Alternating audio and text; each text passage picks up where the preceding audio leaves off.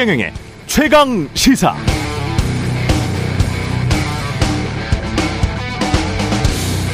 네, 지난 화요일 일본 주식시장 토픽스 지수가 삼십삼 년 만에 최고치를 기록했습니다.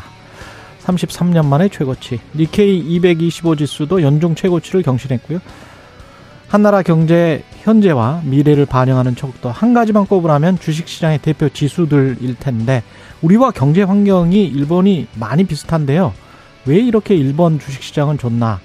영국의 파이낸셜 타임즈는 일본 주식시장에 세계 투자자들의 눈이 쏠리는 거시경제적 이유를 몇 가지 들었는데요.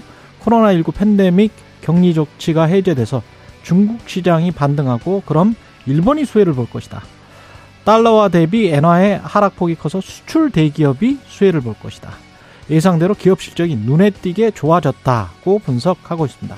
이상합니다. 똑같은 논리였는데 중국 시장이 반등하면 수혜를 볼 것이다. 이 논리는 지난 수십 년간 늘 우리 한국에게 적용돼 왔었고요. 그런데 한국은 왠지 점점 외톨이가 되어가는 것 같습니다. 중국 시장 반등했다고 우리가 좋아진 것 전혀 느끼지 못하죠.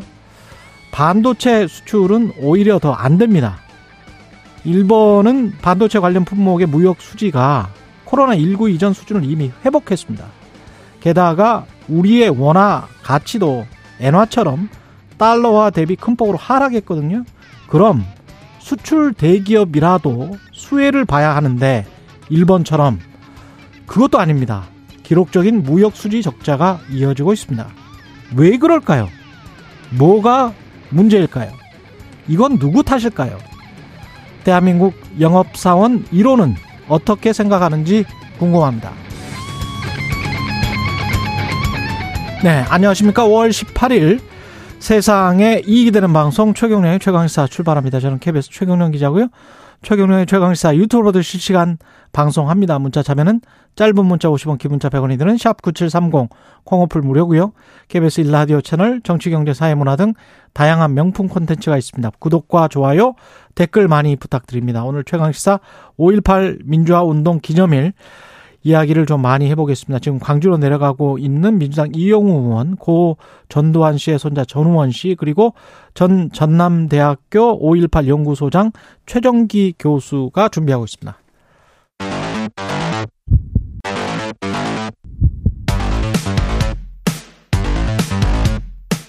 오늘 아침 가장 뜨거운 뉴스 뉴스 언박싱.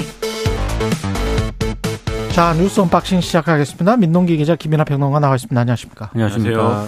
예, 광주 오일팔 민주화운동 기념식에 여야 지도부들이 총 출석, 국회의원들도 다 갔죠. 네. 예. 오늘 제사십삼 주년 오일팔 민주화운동 기념 국가 기념식이 이제 광주에서 열리는데요.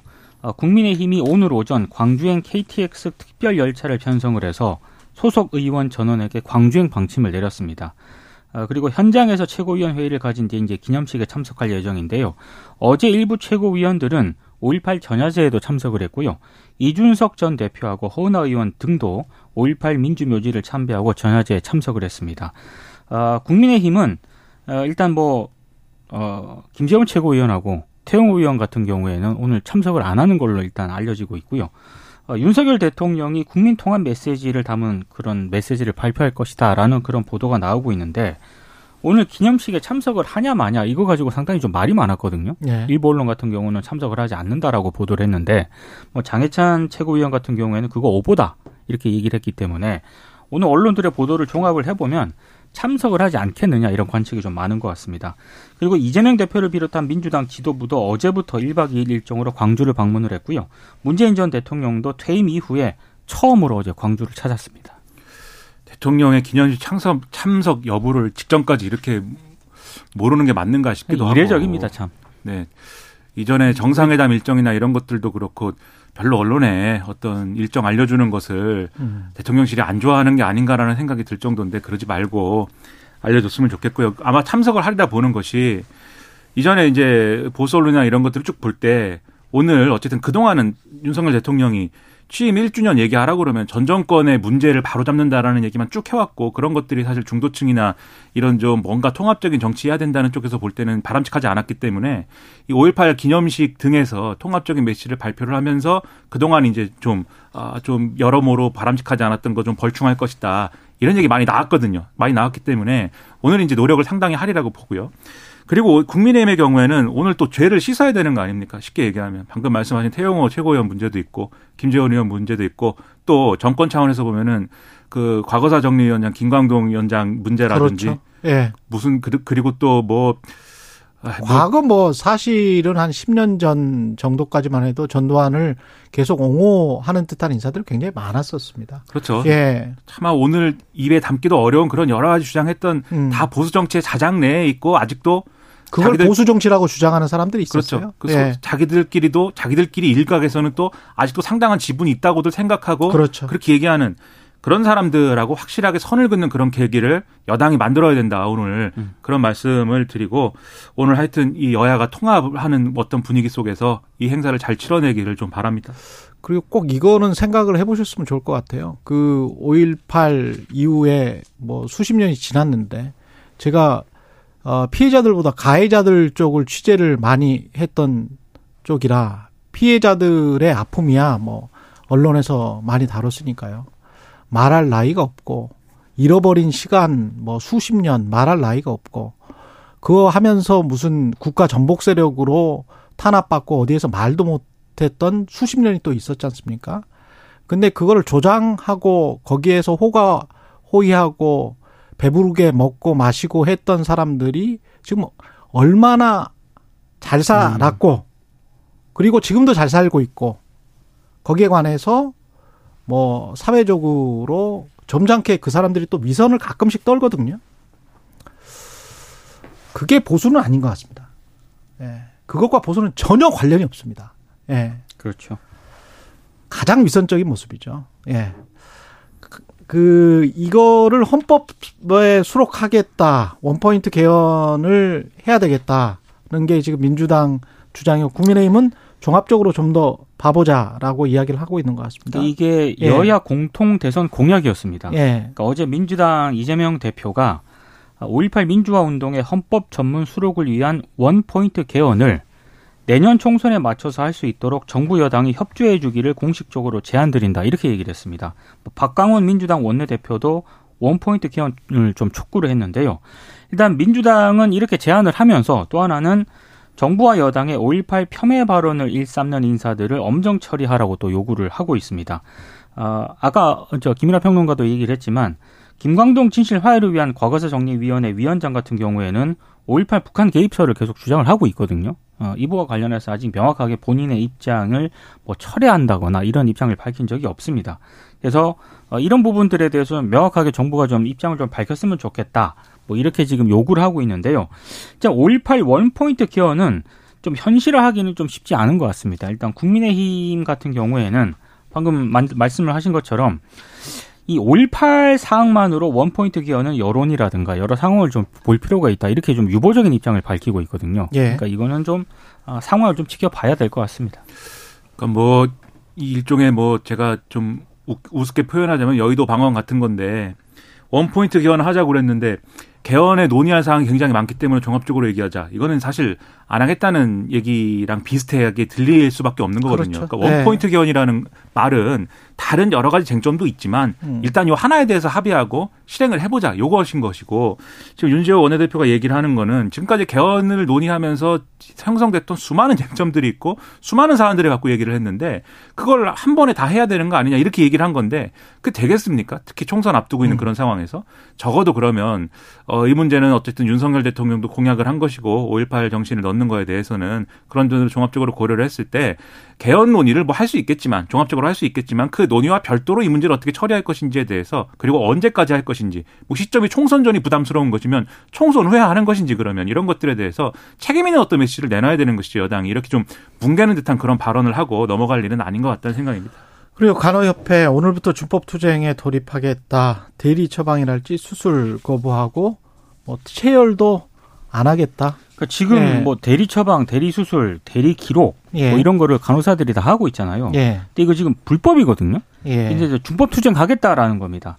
특히 이제 간호사가 거부해야 할 의사의 불법적인 업무 지시에 관한 목록도 의료기관에 이제 간호협회가 배포를 하겠다라고 밝혔고요. 그리고 협회 내에 불법 진료 신고센터도 설치하기로 했고 현장 실사단도 별도로 운영할 예정입니다. 그리고 앞으로 한 달간 간호사 면허증 반납 운동도 전개하겠다라고 밝혔고 십구 일에는 단체로 연차를 내서요. 광화문에서 범국민 규탄 대회도 열겠다라고 밝혔습니다.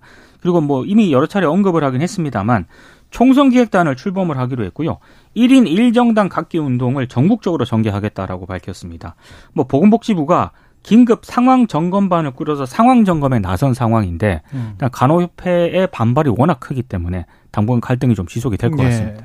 그러니까 간호협회 내부의 여론은 지금 뭐, 어, 뭐 업무 중단이라도 하자 뭐 이런 거예요. 하지만 이제 집행부 입장에서는 그렇게 될 경우에는 상당한 파장이 우려가 되니까 소위 말하는 준법 투쟁하겠다는 거 아닙니까? 그러니까 뭐 이렇게 말씀드렸는데 현장에서 이제 간호사들이 원래는 이제 해서는 안 되는 지급 법상으로 그렇죠. 해서는 안 되는 업무들을 안 하겠다라는 건데 이것도 사실은 백 퍼센트 관철될 수 있을지 몰라요 지금. 왜냐하면 음. 현장마다 상황 다르고 인간적인 또, 또 관계가 있기 때문에 그렇죠. 그렇죠. 예, 당장 그리고 환자가 오면 그렇죠. 좀 그렇죠. 네. 그리고 예. 병원마다 또 이 간호사들의 편제가 다르고 해서.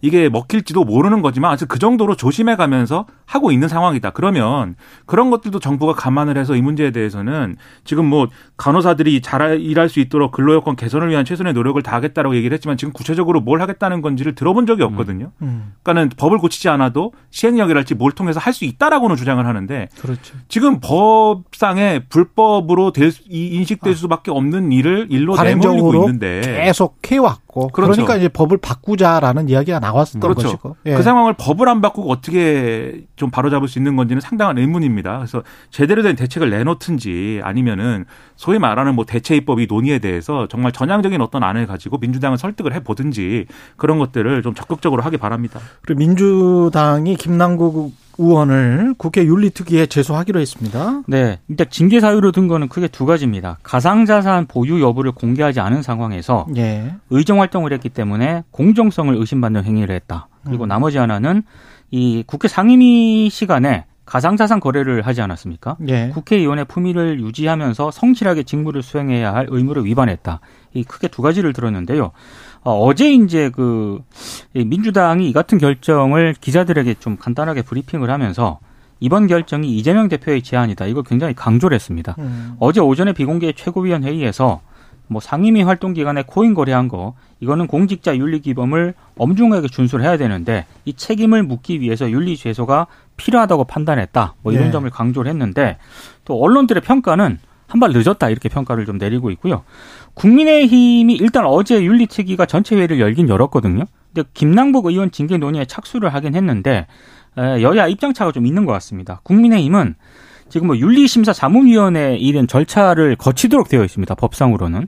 근데 이 절차 생략하고 바로 본회의에 제명안을 올리자. 그리고 숙려기간도 한 이십 일 되는데 이것도 건너뛰자 이렇게 제안을 하고 있고 어, 지금 민주당 같은 경우에는 아니 시급하다고 절차를 뛰어넘을 수는 없지 않느냐. 음. 절차는 좀 지켜가면서 하자 이런 입장이거든요. 예. 다만 민주당은 뭐 숙려기간이라든가 심사기간 단축은 좀 논의를 해볼 수 있다. 이런 태도를 보이고 있습니다. 예. 뭐 절차는 그 규정되어 있는 법안의 틀 안에서 조정하면 됩니다. 그것은 그 틀 안에서 얼마든지 이제 짧게 가져갈 수 있는 것이고 오히려 쟁점이 될 만한 건 김남국 의원 말고 다른 다른 의원들도 지금 윤리 올라와 있고 막 이런 거지 맞습니다. 않습니까? 제소되어 예. 있는 것이기 때문에 혹시라도 혹시라도 이게 막 김남국 그러니까 김남국 의원은 무소속이긴 하지만 어쨌든 민주당 사람이었으니 음. 국민의힘 사람이 사람도 하나 껴갖고 뭐 하자든지 이런 정치적 논의가 되면은 이제 엉망진창이 될 수 있어서 예. 그렇게 하지 말았으면 좋겠고 그 다음에 더불어민주당은 어차 어차피 이렇게 윤리특위 제소할 거면, 그러니까 똑같은 똑같은 결과, 똑같은 수를 두더라도 바둑에서 보면 어떤 포석에서 어떤 수순으로 드느냐에 따라서 묘수가 되기도 하고 악수가 되기도 하지 않습니까? 일요일 날 의원총회에서 소속 의원들이 주장한 대로 그날 결의안에서 우리도 윤리 제소하기로 했다. 그래서 양당이 제소한 걸 가지고 빨리 우리가 윤리 윤리특위 통해서 제, 이제 어떤 징계를 하기로 했다. 이렇게 갔으면 이게 뭐 한 발 늦었다든지 뭐 여전히 뭐 감싼다든지 이런 평가가 나왔겠습니까? 굳이 이 결정한 거에 대해서 이재명 대표가 하라고 했습니다. 이 설명을 민주당이 힘주어서 해야 될 이유가 있었겠습니까? 그러니까 이것을 왜 또 한 박자 늦어가지고 이렇게 됐는지에 대해서 다시 한번 그동안의 과정을 돌아보고 음. 어떻게 하는 게 국민 신뢰를 찾기 위한 방법인가를 계속해서 좀 고민했으면 좋겠습니다. 이따가 바로 지금 잠시 후에 더불어민주당 진상조사단의 이용우 의원이 나오니까요. 가상자산 자, 자진신고 국회의원 전원이 하기로 지금 결의안 채택했었죠. 예, 정무위에서. 그 이야기는 거기서 좀 하겠습니다. 그리고 지 세븐 히로시마에서 열리는데 후쿠시마산 식재료를 사용하겠다. 일본이 이렇게 밝힌 거예요. 그러니까 일본 예. 언론들이 지금 보도를 하고 있거든요. 예. 후쿠시마산 식재료가 사용이 된다. 이런 내용입니다. 그리고 국제 미디어 센터 있지 않습니까? 이곳에서는 후쿠시마 현의 삭개 그리고 가공식품이 제공된다. 이렇게 보도를 하고 있습니다. 국제 미디어 센터는 지 세븐 정상회의를 취재하는 해외 언론 관계자들이 머무는 그런 곳인데요. 또 일본 엔에이치가 보도한 내용을 보면은요. 이번 지 세븐 정상회의에서 뭐 후쿠시마산 복숭아 주스, 토속주, 양갱 이런 것들이 제공이 된다라고 하고요. 후쿠시마 부흥을 알리는 패널도 설치가 될 예정이라고 하거든요. 그러니까 아무래도 일본 같은 경우에는 이번 지 세븐 정상회의를 계기로 어, 후쿠시마 오염수 바다 방류를 앞두고 이 후쿠시마산 농수산물에 대한 안전성 이거를 좀 홍보하는 어떤 그런 저는 좀 의도를 가지고 있는 것 아니냐 이렇게 해석이 되고 있고요. 어, 참고로 현재 한국을 포함해서 열네 개 나라가 후쿠시마산 수산물에 대한 수입 규제를 유지를 하고 있습니다. 열네 개 나라가? 그렇습니다. 예. 그리고 우리 한국 같은 경우에는 후쿠시마와 후쿠시마 인근 여덟 개 현의 모든 수산물 수입을 금지를 하고 있는 상황입니다. 그러니까 일본 입장에서는 이런 지난번에 뭐 도쿄올림픽 때도 그랬습니다만은 국제 행사 이런 데서 소위 말하는 일본의 동북부 지방의 농축산 그다음에 이제 어업 등의 어떤 그 상황을 개선해 보려고 그렇죠. 이렇게 다른 나라 사람들한테 이런 걸 먹이려고 자꾸 하는 거죠. 그래서 만약에 이게 정말 안전한 게 확인이 됐고 어떤 나라도 그것에 대해서 이견이 없다라고 하면 먹을 수 있겠지만 그런 상황도 아닌데 자꾸 왜 외국에서 온 사람들에게 먹이려고 하는 거냐. 상당히 이제 좀 기분은 나쁜데. 근데 여기에 대해서 우리가 어떤 목소리를 어떻게 낼 거냐. 뭐 이런 것도 중요한데 제가 볼 때는 거의 지금 같은 분위기면은 그냥 먹지 않겠습니까? 우리 지 세븐 참석한. 아니, 총리도 지금 후쿠시마 오염수 실효 채취는 후쿠시마 시찰단의 역할이 아니다. 한국의 총리가 이미 이렇게 말을 해버렸는데요. 선을 그렇죠. 그어버렸습니다. 예. 예. 그런 실효 채취나 이런 건 아이에이이에이랑 일본이 하는 거고 우리는 그게 잘 됐는지 그냥 보러 가는 거다라는 걸 인정을 해버렸지 않습니까? 그럼 지 세븐 뭐 정상회의 가가지고 기자들도 먹고 뭐 후쿠시마산 다 먹게 되겠네요. 예. 안 먹는다고 얘기할 뭐 그런 근거가 없어져 버리는 거지 않습니까? 예. 이게 먹는 게 맞는 건지 잘 모르겠습니다. 오히려 기자들의 건강이나 이런 것들은 누가 챙겨야 되는지. 그렇다고 뭐 단식을 할 수는 없는 거 아니에요? 거기서 단식 투쟁하고 뭐 그럴 수는 없는 거 아니에요? 도시락 싸가면 되지 않을까요? 도시락을 그때 도쿄올림픽 할 때는 국가대표 선수들한테는 싸줬었는데. 그렇습니다. 예. 그건 이제 도시락을 만드는 이게 같이 가야 되는 거 아닙니까? 예, 그렇죠. 기, 그러면 기자들은 뭐 각사해서 뭐 보내야 되는 그 잘, 잘 어, 어려운 것 같고. 아니, 고민이 예. 많을 것 같아요, 진짜. 그러니까 예. 말입니다. 예. 그리고 조선일보가 왜곡 보도를 한 것 같은데요. 이게 좀 논란이 있네요. 그러니까 건설노조에 대한 무리한 수사에 항의하면서 지난 일 일 분신한 분 계시지 않습니까? 예. 양이동 건설노조 강원건설지부 삼 지대장인데요. 조선일보가 어제 분신 당시에 곁에 있던 노조 간부가 이 양실에 말리지 않았다. 이런 취지의 보도를 했습니다. 근데 지금 오늘 일부 언론들이 이 조선일보 보도를 좀 반박을 하고 있는데요. 일단 강릉경찰서 관계자가 아, 당시 이제 와이티엔 기자들이 현장에 있었거든요. 와이티엔 기자들의 진술을 봐도 노조 간부가 분신을 시도하는 이 양 씨에게 하지 말라, 그러지 말라라고 계속 말렸다라고 일단 와이티엔 기자들이 진술을 했고, 그리고 조선일보 기사는 해당 기자가 알아서 쓴 거지 경찰에 취재하거나 연락한 적이 없다. 경찰 관계자가 이렇게 얘기를 하고 있습니다. 네. 아, 그래서 조금 이게 왜곡 보도 논란이 좀 제기가 되고 있는 상황입니다. 예, 여러모로 고약한 게 지금 조선일보가 예를 들면 현장에 있는 사람이 그렇게 증언하더라 또는 주변에서 지켜본 사람들이 이제 그렇게 얘기하더라 뭐 이런 걸 가지고 어 이런 씨씨티비 영상까지 합쳐갖고 썼다라고 하면 그것도 뭐 언론 보도는 가능하다는 생각도 할 수 있습니다. 그런데 지금 보면은 경찰을 취재한 것도 아니고 그 당시에 같이 있던 사람들을 취재했, 시도했는데 원하는 답을 얻어낸 것도 아니고 지금 이 보도의 근거라는 것은 씨씨티비, 씨씨티비 영상 하나고 그 영상에는 무슨 음성이나 이런 것도 안 나오는 거거든요. 그러니까 화면만 나오는 거예요. 사진 몇 장을 가지고 지금 캡처를 해가지고 한 건데 그 씨씨티비도 누구로부터 받았는지 검찰 쪽으로부터 받은 거 아니냐 이런 지금 의혹이 나오고 그러니까 있습니다. 건설 노조가 예. 씨씨티비 방향을 봤을 때 음. 검찰청 종합민원실 씨씨티비에서 촬영이 된 것 아니냐 아, 이렇게 의혹을 제기하고 있습니다. 앵글이 그쪽이다. 그러니까 조선일보는 그 사진에요. 독자 제보라고 설명을 붙였거든요. 네. 근데 그게 아닐 가능성이 있다라고 의혹을 제기하고 있는데 독자가 뭐 독... 검사들이 조선일보 뭐 독자일 수도 있으니까요. 그렇죠. 뭐 대통령도 네. 독자일 수 있고 뭐 독자 네. 제공일 수 있는데 중요한 거는 이게 맞는 취재, 이게 저널리즘의 기준으로 볼 때 맞는 취재와 보도냐 이거 아니겠습니까? 그렇죠. 이런 취재와 보도는 음. 이 만약에 이 일반적인 언론사에서 이렇게 기사 쓰면은 데스크가 이거 다시 쓰라고 집어 던지죠. 열 장짜리 쓰면 세 장으로 줄인 다음에 다시 채워, 일곱 장 채워라고 하죠. 아, 집어 던지지 않으면 이제 빨간 펜을 들겠죠. 이게 예. 말도 안 돼, 그 정도로 말도 안 되는 취재라는 것이고. 그리고 이게 이렇게 쓴 게 예를 들면은 그냥 인터넷판에 나왔다 사라졌다 하면은 그것도 이제 언론중재위 가는 선에서 뭐 할 수도 있을 텐데 지면에 어제 실었습니다, 이거를. 네. 굉장히 그러면 어떤 판단해가지고 편집권을 가지고 이걸 이 기사에 힘을 실은 어떤. 정치적으로 활용하고 싶었던 그렇죠. 거죠. 그렇죠. 네. 조선일보가 그 미국의 폭스뉴스, 씨엔엔 앵커들 그 그만둔 거에 대해서 가짜뉴스가 심판받았다 이렇게 막 일면에 쓰고 보도를 했는데 음. 과연 그런 보도를 한 그럴 자격이 지금 되는 거냐를 돌아봐야 되지 않을까라는 생각도 역사적으로 들었습니다. 말이죠. 조선일보 는 구십일 년도에 강기훈 유서대필 사건을 할 때 그때 얼마나 검찰 쪽으로부터 받아가지고 그 맞습니다. 난리를 쳤습니까? 네. 근데 그때 뭐 이른바 지금은 뭐 조중동으로 불리고 있습니다만은 조선일보가 유독 그렇게 그런 기사, 그런 사설, 그런 칼럼을 많이 쓸 때 동아일보는 아 그게 아닌 것 같은데 대필이 아닌 것 같다라는 보도를 또 많이 했었어요. 그렇죠. 그러니까 똑같은 보수 신문 지금 우리 우리 한국인들이 보수신문이라고 아는 그런 쪽들도 사실관계에 관해서는 명확하게 판단을 하려고 하는 쪽과 그때부터도 그거는 이미 이제 밝혀진 사건 아닙니까? 그렇죠. 유서대필 자체가 가짜였다는 게 그리고 검찰이 다 기획해서 그 주연이 김기춘이고 조연이 조선일보였던 거잖아요. 근데 지금 똑같은 일을 하려고 하는 것 아니냐 의심할 수밖에 없는 거죠. 오일팔 민주화운동과 관련해서도 케이비에스도 뭐 할 말은 없습니다만 조선일보는 그때 어떻게 썼습니까? 저도 케이비에스는 사과는 하지 않았습니다. 사과는 많이 했죠. 네. 예. 저도 했습니다만 좌우지간 정신 좀 차렸으면 좋겠습니다. 조선일보. 예.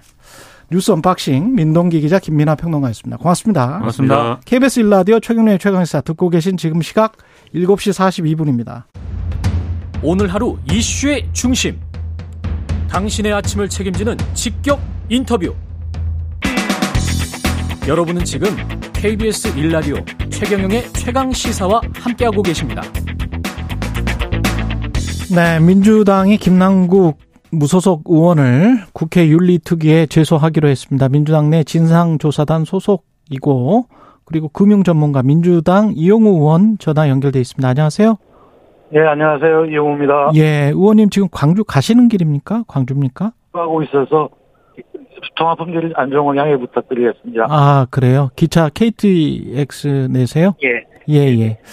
지금 뭐 민주당 의원들도 다 참석을 하나요? 국민의힘 의원들도 다 참석하는 것 같고요?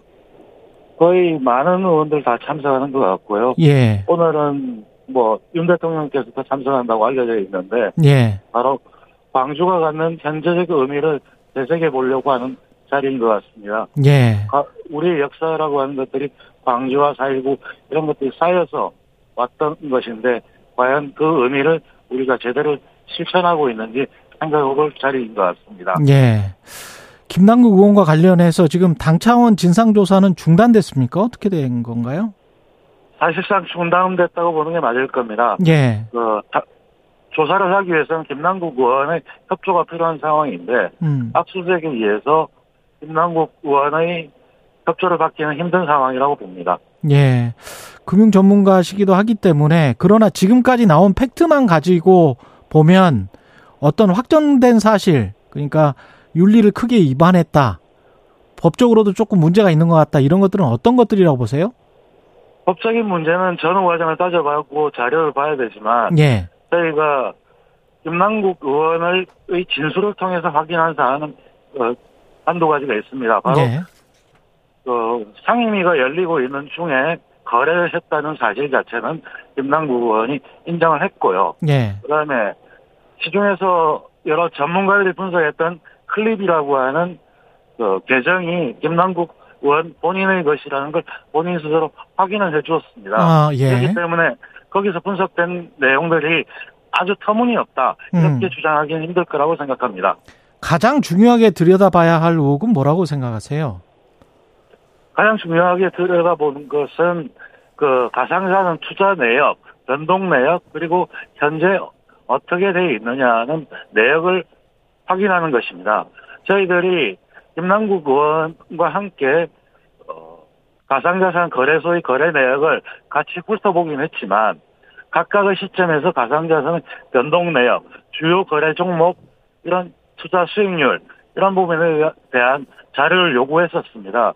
그런데 그런 자료를 제출하지 않은 채 탈당하셨고 그 이후에 어, 유튜브 방송을 하셨고 그다음에 어, 압수수색을 당한 상황이기 때문에 더 이상 진, 어, 진전하기 어려운 상황이었습니다. 지금 당 내에서 김남국 의원과 직접 연결을 하거나 전화로 통화를 하고 있나요? 하고 있는 분이 있습니까? 아니면 연락이 안 되는 겁니까? 어, 김병기 조사단장과 연락을 하고 있었던 걸로 알고 있습니다. 그래요. 그 투자 경위와 관련해서도 의혹이 좀 제기되는 거 아닙니까? 그 상장 전에 클레이페이인가 하는 코인을 투자한 것들 같은 것들은 어떻게 보세요? 그렇게 명확하다고 생각하진 않습니다. 그래요? 근데 그 내역에 대해서 예. 명확하게 어느 시점에 샀고 어떻게 처리했고 이런 예. 내역을 저희들한테 알려줘야 되는데요. 예. 정확하게 알려주지 않았기 때문에 그 자료만으로는 약간 문제성이 있어 보일 수 있지만 예. 확인할 수는 있는 사안은 아닙니다. 그래요. 어제 케이비에스가 아홉 시 뉴스에 보도한 게 있거든요. 혹시 예. 보셨습니까? 그 어, 어, 어떤 거냐면요. 예. 그 코인 투자를 했는데 한 게임 코인에서 팔 개월간 받은 배당 수익률이 삼십이 퍼센트에 이르는 것으로 확인됐다는 거예요. 케이비에스가 분석을 해보니까. 네.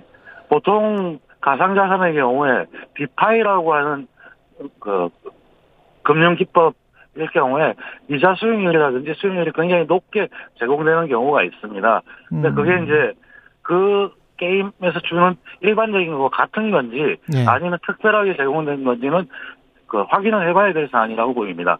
근데 의원님도 잘 아시다시피 수익이 창출이 돼야 뭐 배당을 줄 텐데 이 코인 같은 경우는 뭘 생산을 하거나 수익을 창출하거나 상품을 팔아가지고 이익을 얻거나 이런 건 아니잖아요. 예, 그런데 거래를 활성화시키기 위해서 중간에 유동성 공급이나 음. 이런 것들 할 때 초기에 마케팅 차원에서 그런 것들을 좀 하는 경우가 있습니다. 초기에 마케팅 차원에서 그런 거를 하면 사실은 뒷사람들이 더 투자를 하기 위해서 유인을 하, 하는 건데 그러면 잘못하면 이게 폰지 게임의 성격이 좀 있는 거 아닌가요? 그 마케팅에는?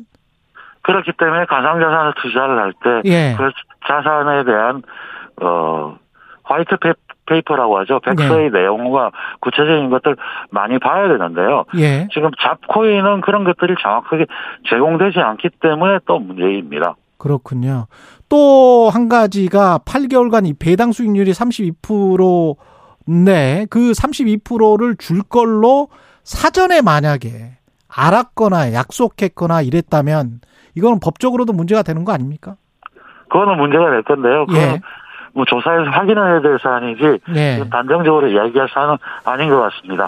그렇군요. 윤리에서는 어떤 징계가 내려져야 된다고 보세요? 윤리의 내부 판단에 의해서 해야 될 것 같은데 네. 회의 중에 거래를 했다는 사안 자체는 국회의원의 충실 의무 이런 부분에서 심각한 위반이라고 생각되십니다. 네. 위원들이 알아서 판단할 거라고 생각됩니다. 그래요. 지금 뭐 사실은 진상조사에 협조적이지도 않고 상임위 중에 거래했다는 것도 확인이 됐고, 뭐, 그, 거짓 해명도 조금 있, 있는 것 같습니다. 그, 이런 것들이 국민 눈높이에는 전혀 맞지 않는 것 같은데, 의원님은 어떻게 판단하십니까?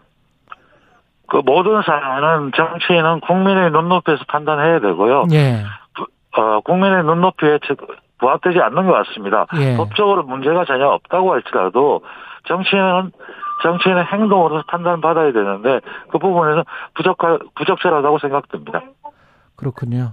지금 저 가상자산을 가지고 있는 국민들도 많지 않을 것 같고요. 그, 게다가 그렇게 뭐 십억 이상 가지고 있는 국민은 영 점 영이 퍼센트 정도밖에 안 돼요. 구백, 구백 명 정도밖에 안 된다고 하는데요. 가상자산을 보유한 예. 사람 중에서? 예, 그 대부분이 젊은이들이 예. 소액이나 이런 것들 투자한 경우가 많았고, 예. 그 고, 고액을 투자했던 사람들은 굉장히 제한적인 것 같습니다. 네. 그 제한적인 사람들이 또 정보를 과도하게 가지고 있으면서 시장을 흔드는 행위는 시장을 혼란시키는 불공정한 행위일 수도 있습니다. 그렇기 때문에 예, 예. 더더욱이 어, 그런 투자에 대해서는 좀 더 신중하고 제도를 마련하는 것들이 필요합니다. 다른 사람들도 다른 국회의원들도 투자를 했을까요? 그 자진 신고를 하면 다 자진 그 전에 내역들을 혹시 이미 다 팔고 그냥 감추 감춰 버리면 그리고 난 다음에 자진 신고하라면 이게 자, 신고가 제대로 됩니까? 어떻게 보세요? 어제 정무위 결의안이 있었는데 그 예, 결의안은 예. 이십일 대 국회가 시작한 이후에 보유 및 변동 내역을 포함해서 신고하는 결의안입니다. 이십일 대 국회가 시작한 그 시점 이후에 네, 예. 그때부터 예. 이제 보유하거나 변동한 내역, 그리고 음. 현재 보유 내역을 신고하라고 되어 있는 내역입니다. 아마도 공직자 윤리법도 그런 식으로 해야 되지. 음. 그렇지 않으면 뭐 다 팔고 지금 신고하는 이런 현상을 볼 수밖에 없기 때문에 그런 건 장치를 마련해야 될 것이라고 생각합니다. 근데 그 이거 같은 경우는 만약에 본인이 신고를 안 하면 거래 내역이나 뭐 지금은 안 가지고 있다고 해서 신고를 안 하면 검증할 수 있는 방법이 있습니까? 국회 차원에서? 어, 국회 차원에서 윤리특위에서 음. 이걸 할 수 있는 전문 기관들이 있습니다. 분석을 할 수 있는데. 아, 그래요? 그 비밀유지 각서를 쓰고 해서 조사를 의뢰할 수도 있습니다. 그러니까 본인의 주민번호나 이런 거를 해서 금융 예. 거래 내역 중에 그 윤리특위에서 어. 어떤 기관을 선정을 해서 전문적인 예. 거기에다가 뭐 각서를 제출받고 개인정보 유출하지 않는다는 비밀유지 각서를 받고 분석을 의뢰하고 어, 실체를 조사 요청을 할 수도 있습니다. 예. 정의당의 이정미 대표는 그냥 의총 열어서 전수조사 결의하고 실행하면 간단히 된다. 왜 돌아가느냐. 이렇게 아니, 이야기를 하던데. 그 실행을 하면 되는데요. 그 다음에는 예. 그 실행한 것들에 대한 검, 검사의 과정, 조사의 과정이 필요하기 때문에 그걸 어떻게 정치하게 마련하고 아. 누가 할 건지에 대한 논의는 필요해 보입니다. 그러면 그 기관 같은 경우는 검증의 기관은 뭐 권익위가 합니까? 아니면은 국회 내에 어떤 기관들이 하나요? 권익위가 할 수도 있고요. 예. 아니면 국회 윤리특위에 하는데 윤리특위가 유명무실하다는 이야기를 하지만 윤리특위에서 결의를 해서 어떤 제삼의 그 공신력 있는 기관에다가 그 의뢰해서 할 수도 있고 여러 가지 방법은 찾아볼 수가 있을 겁니다. 오늘 오일팔 기념식 가고 계시는데 민주당은 마지막으로 민주당 원포인트 개헌 이야기를 하고 있고 어, 국민의힘은 조금 종합적으로 보자 이렇게 이야기를 하고 있는 것 같은데 어떤 생각이신지요? 어, 우리 헌법 정신에 오일팔이 들어가야 된다는 것은 어, 여야 대통령 후보가 다 같이 이야기했던 사안입니다. 그렇기 때문에 충분히 논의해서 빠르게 할 수 있는 부분부터 하, 합의가 된다면 해야 된다고 생각합니다. 그 개헌도 개헌이지만 그 오일팔 정신이라고 하는 것 자체는 네. 우리가 지금 실천하고 있느냐 이게 중요하다고 듣겠습니다. 생각합니다. 민주당 이용우 의원이었습니다. 고맙습니다.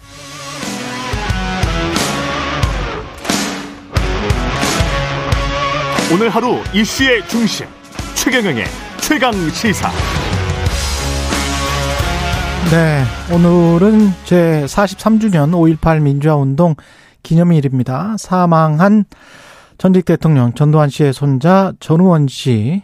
전 씨 일가로는 최초로 오일팔 추모식에 참석했는데요. 전화로 만나보겠습니다. 안녕하세요. 네, 안녕하세요. 예. 지금 어디세요? 아침 여덟 시인데. 아, 네, 지금 광주에 있습니다. 예, 광주 지금 민주묘지로 갈 시간은 아직 안 됐을 것 같은데 어디 네. 어디십니까? 그 숙소 아직, 숙소세요? 네, 숙소에 있어요. 네. 예, 지금 어제 가셨나요? 네, 십칠 일 아침에 광주로 왔습니다. 예, 미국에서 온 다음에 몇 번째 지금 가신 거죠? 세 번째 가신 건가요? 아마 횟수로 하면은 네 번째인 것 같아요. 네 번째. 예. 그 갈 때마다 마음이 좀 다를 것 같은데 특히 오늘은 좀 어떤 마음이세요? 아무래도 이제 오월 십팔일이 민주화 운동이 시작이 됐던 날이기 때문에 어, 저의 가족의 죄가 좀 더 크게 느껴지고 음. 또 이전에도 항상 제가 그냥 광주에 올 수 있다는 사실 자체에 감사하고 또 올 때마다 제 가족들을 제가 또렷이 보였는데요. 예. 근데 죄송하고 감사한 마음밖에 없습니다. 제가 예. 뭐 오월 십팔일 날 가까워질수록 그래도 그 당일이니까 음. 더 그런 마음이 더 크게 드는 것 같아요. 근데 전우원 씨의 뭐 책임은 전혀 아니고 그 할아버지 네. 전두환 씨의 책임이 예, 어떤 어떤 책임이 있다고 보세요? 구체적으로? 아무래도 이제 제가 직접 어 태어나기 전이잖아요. 관련 태어나기 전이지만 그렇죠. 예. 가족의 구성원이고 음. 또 이제 오월 십팔일 날 천구백팔십년대 이후로도 각종 유언 비어나 그분들의 피해 피해 받으신 분들의 음. 고통이 끊인 건 아니잖아요. 그렇죠. 계속해서 외로움과 아픔 속에 오랜 세월을 보내셨고 어. 그리고 또 제 할아버지 전두환 씨도 아무런 사과와 인정도 없이 음. 떠나셨고 또 지금도 현재 진행형으로 가족들이 계속 그때 일을 좀 부인하고 음. 민주화운동이 저희 사회에 가지는 참된 의미를 오히려 좀 폄훼하고 음. 부인하는 경향이 있어서 최소한 저라도 그분들의 희생을 기억하고 또 되새기고 음. 그 그분들의 그 희생이 헛되지 않았다는 거 그리고 제 가족들이 그렇게 생각하는 거지 어 그분들이 오히려 그분들이 민주주의의 영웅이라는 거를 말씀드리고 음. 싶었어요. 근데 제가 좀 신기한 게 그 네. 유언비어라고 지금 말씀을 하셨는데 가족들에 네. 둘러싸여 있었고 미국에서 공부를 했고 그랬는데 네. 어떻게 진실을 알게 됐어요? 아무래도 이제 제가 뭐 이십칠년간 거짓 속에 거짓말만 믿 제 거짓말인 걸 알고 있었는데요. 가족들은 뭐라고 했었습니까? 가령 뭐 주변에 친척, 그 다음에 뭐 전두환 할아버지의 친구들 또는 쿠데타를 일으켰던 장군들도 가끔 집에 왔을 거 아니에요? 네네네. 그 사람들은, 그분들은 뭔가 광주에 관해서 매도를 하고 그 지금 말하는 유언비어 같은 말을 많이 하지 않았습니까? 어, 아무래도 제가 제일 기억이 많이 나는 건 예. 저희 가족 구성원분들께서 민주화운동 관련돼서 항상 말씀을 하실 때 예.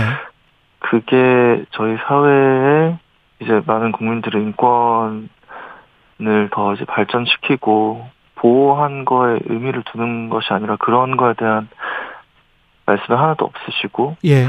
이제 언제든지 이제 광주에 관련된 뉴스나 소식이라도 대화 주제로 나왔을 때는 뭐 그분들이 간첩이다, 빨갱이다 아니면은 음. 오히려 저희 사회에 뭐 혼 혼란을 일으키고 혼란을 일으키는 네 분단을 이끄는 뭐 계획적인 움직 움직임의 원천이다 뭐 이런 식으로 어 말씀을 하시고 또 분위기도 아예 그냥 오월 십팔일에 대한 언급도 언급하는 것 자체도 굉장히 불편한 분위기다 보니까요. 예.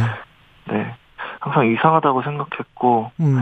좀 앵무새 같이 그런 말만 좀 되풀이하는 가족분들, 그리고 제가 질문을 했을 때 거기에 대해서 아무도 좀 깊게 설명을 안 하려고 한다는 점들이 어렸을 때부터 잘못했다고 생각을 하면서 자라왔습니다. 음, 그렇군요. 그 저 전두환 씨 일가의 그 거대한 부에 관해서는 언론 인터뷰에서도 많이 말씀을 하셨기 때문에 네. 혹시 쿠데타에 참여했던 다른 장군들, 나중에 장관도 되고 뭐 이랬던 사람들 있지 않습니까?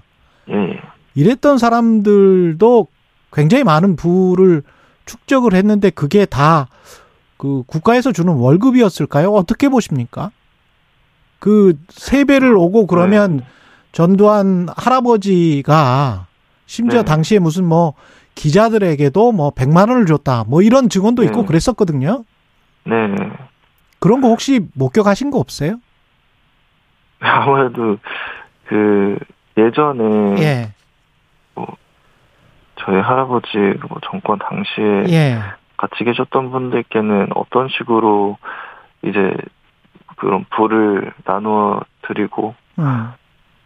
또 어떻게 보상을 했는지 제가 직접 눈으로 본 건 없지만요. 예. 그래도 제가 어렸을 때부터 가족 구성원으로서 매주 일요일마다 최소한 이제 할아버지 댁을 방문을 하고 음. 또 얼마나 많은 손님분들이 이제 할아버지를 찾아뵈서 이제 선물 공세를 하시고 아. 또 거기에 대한 뭐 대가로 저희 가족에서도 이제 금전적으로 뭐 최소한 뭐 동, 봉투를 나눠주신다던가 네. 나는 어, 보상, 저희 가족이 보상을 어떻게 하는지에 대해서 어, 배운 바 있고요. 예. 그, 뭐, 실제로도 저희 가족이, 가족 구성원들이 갖고 있는 재산의 규모라든지, 음. 그리고 말씀하신 대로 그때 할아버지를 뭐 도와주셨던, 예. 옆에서 되게 가까이서 도와주셨던 분들이 좀 천문학적인 재산을 소유하고 계신 걸 보면은 그게 옳다고 생각되진 않습니다. 예. 왜냐면은, 그분들이 어떠한 희생을 했을 수도 있지만 음. 그분들이 그런 권력과 재산을 갖기까지 너무나 많은 분들의 삶이 파괴되고 희생되고 그, 그렇죠. 고통을 겪으셔야 됐잖아요. 음. 네. 그러니까 그분들만 그렇게 많은 재산을 가지시고 오히려 피해 받으시고 희생하신 분들은 굉장히 좀 사회에서 외면당하시고 그렇죠. 또 경제적으로도 힘든 이제 생활을 이어나가시는 걸 보면은 어. 너무나 그 모습이 대조돼가지고 네. 마음이 아프고 힘든 것 같아요. 근데 그 그렇게 힘들었던 피해자 유족들 가족들이 굉장히 환대를 해주잖아요. 네. 전우원 씨를 네 어, 어떠셨습니까? 정말 말씀하신 대로. 정말 어찌 보면은 일어나지 않았어도 되는 비극이잖아요. 네. 정말로 그 제 할아버지와 그 주변에 계셨던 분들의 권력에 대한 욕심, 재산에 대한 욕심, 그리고 그걸 이루는 데 있어서 정말 어 큰 잔인함이 있었는데 음. 그것 때문에 이제 정말로 이 세상에 하나뿐이 없는 가족분들 그리고 사랑하는 사람들을 광주에서 민주화운동에 가담하셨던 분들 음. 아니면 가담하지도 않았는데 그냥 거기 계셨던 분들이 그런 사랑하는 사람들을 다 잃어버렸잖아요. 그렇죠. 그래서 네. 아니면 또 그때 겪으셨던 뭐 후유증이나 장애로 인해서 시험실 말타가 이제 돌아가신 분들도 많으시고 음. 정말로 좀 지금 살아 계시는데도 이게 정말 지옥 같은 삶을 보내시는 분들이 많은데 그래서 예. 제가 광주에 와서 이제 그분들을 뵀을 때 어찌 보면 제가 가족 구성원이니까 저한테 음. 돌을 던지시고 이제 뭐 욕설을 하신다거나 그래도 제가 드릴 말씀이 없잖아요. 네. 근데도 말씀하신 것처럼 오히려 뭐 저한테 맞아서 고맙다고 또 말씀하신 분들 많으시고 네. 또 오히려 막 제 건강을 걱정하시는 분들도 많으시고 하시니까 네. 저 죄송한 마음밖에 없고 또 너무 늦게 와서 죄송하고 더 일찍 왜 오지 않았나라는 죄책감이 많이 듭니다. 반면에 전두환 네. 정권의 이인자라고 불리는 장세동 씨 혹시 만나 본 적이 있으신지는 모르겠습니다만은 네. 이런 이야기를 했거든요. 언론 인터뷰에서 전우원은 오일팔 때 태어나지도 않았다. 그러니까 전우원이 네. 아마 이런 뉘앙스인가 봐요. 전우원이 말하는 것은 진실이라고 보기 힘들다. 네. 무엇을 알겠는가? 네. 예. 어, 저는 이제, 제가 뭐, 전문가는 아니지만, 예. 이제, 저희, 온 나라 국민 포함해서 전 세계에서 교육에 있어서 역사를 배우는 데는 다 이유가 있다고 생각을 해요. 예. 굳이 저희가 그때 태어나지 않았어도, 충분히 배우고 알 수 있는 내용들이 많고, 음. 또 역사 속에서 과거에 있던 분들이 어떤 큰 죄를 저지르고 거기에 대한 충분한 보상이나 사과나 해명이 없이 음. 그냥 이 세상에 세상을 떠시거나 뭐 그런 과정에서 그냥 잊혀진 역사로 되면서 이제 피해자분들의 한이 하나도 안 풀어지고 이럴 경우에는 그 후대에 오는 세대에 어, 충분히 사죄를 드릴 수 있는 거고 음. 또 뭐 많이 하시는 말씀 중에 뭐 역사를 잊은 민족한테는 미래가 없다라는 말도 있잖아요. 예. 제가 굳이 그 시절에 태어나지 않다고 해서 그 역사를 그냥 방관하고 이, 있는 거는 오히려 그게 국민으로서의 도리가 아닌 것 같습니다. 근데 그런 당사자격인 사람들이 역, 그 과거의 역사나 사실을 진실을 부정하는 이유는 옆에서 보시기는 뭐라고 생각하세요? 어떤 자존심 때문일까요? 일단은 네, 자존심도 크고 네. 가족의 명예나 그분들의 명예를 지키고 싶다는 것도 되게 클 것 같고요. 네. 그리고 지금도 아무래도 이제 이게 사십 년이 넘는 세월에 어 세월이 지났 지난 일이다 보니까 음.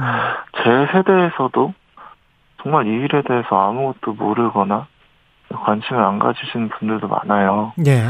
그러다 보니까 점점 이제 진실을 아시는 분들이 점점 줄어드시고 피해자분들이 점점 어 정말 이제 노후로 인해서 음. 이 세상에 더 이상 안 계시고 하다 보면은 예. 지금도 이렇게 어, 진실을 계속해서 알리려고 해도 왜곡되는 세상인데, 음. 앞으로는 얼마나 더 왜곡이 더 심해지고, 진실을 밝히기가 어려울지가 좀 두려워지는 것 같아요. 그래서 어떻게 보면 그분들 입장에서는 역사가 잊혀져야 그분들의 입장에서 또 음. 새로운 역사를 쓸 수 있는 기회가 열리는 거니까. 예. 그렇다고 생각합니다. 근데 그게 이제, 어, 그냥 자존심에 관련된 문제일 수도 있겠지만 예. 최소한 제가 아는 바로는 음. 그때와 연관돼서 이제 비자금 문제도 굉장히 크잖아요. 그렇죠.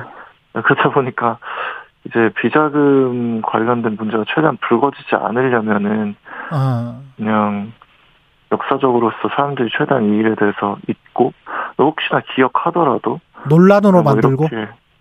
어. 그냥 아, 아무도 그냥 아 그냥 그런 일이 있었나 보다 하고 넘, 넘어갈 수 있을 정도로만 기억하길 원하는 것 같아서 음. 계속 이렇게 좀 어찌 보면 발악 아닌 발악을 하는 거라고 생각을 합니다.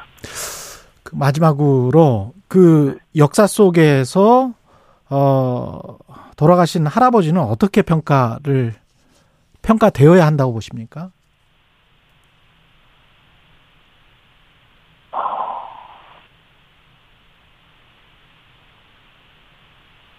이제 학살자죠. 간단하게 말하면 학살자시고 음. 또 위선자인 것 같아요. 왜냐면은 정말로 국민을 위하고 국가를 위했으면 국가를 이루는 국민분들의 어떠한 희생이 있을 때 정말 그분들의 목숨과 삶을 이제 할아버지 본인의 목숨과 삶의 소중함 만큼 최소한 그렇게 이제 생각을 하고 그분들의 희생을 기리고 그런 행보가 이어져야 되는데 그런 건 하나도 없었고 어 그리고 어떻게든 그때 있었던 그분들의 희생을 폄훼하고 왜곡함으로써 할아버지 본인의 과오가 조금이라도 이제 세상에 드러나지 않도록 하셨고 그런 걸 보면은 어 그냥 저희 나라 전직 대통령 중에 하나로서만 기억되는 게 아니라 한 개인이 개인의 욕심과 이런 것을 먼저 하고 국민들을 생각하지 않았을 때 얼마나 잔인한 비극이 일어날 수 있는지를 되새기고 또 기억할 수 있는 그런 비극의 사례인 것 같습니다. 오늘 네, 인터뷰 고맙습니다. 네, 감사합니다. 네, 전우원 씨였습니다. 여러분은 지금 케이비에스 일 라디오 최경영의 최강시사와 함께하고 계십니다. 네, 이번에는 전남대학교 오일팔 연구소장을 지냈던 최정기 전남대 사회학과 교수와 함께 오일팔 민주화운동의 역사적 의미, 남은 사회적 과제 등을 짚어보겠습니다. 안녕하세요. 예, 안녕하십니까. 혹시 저 방금 전에 전우원 씨 인터뷰는 들으셨어요? 예, 좀 조금 들었습니다. 예, 어떠시던가요? 음, 뭐 예민의증이 생기죠.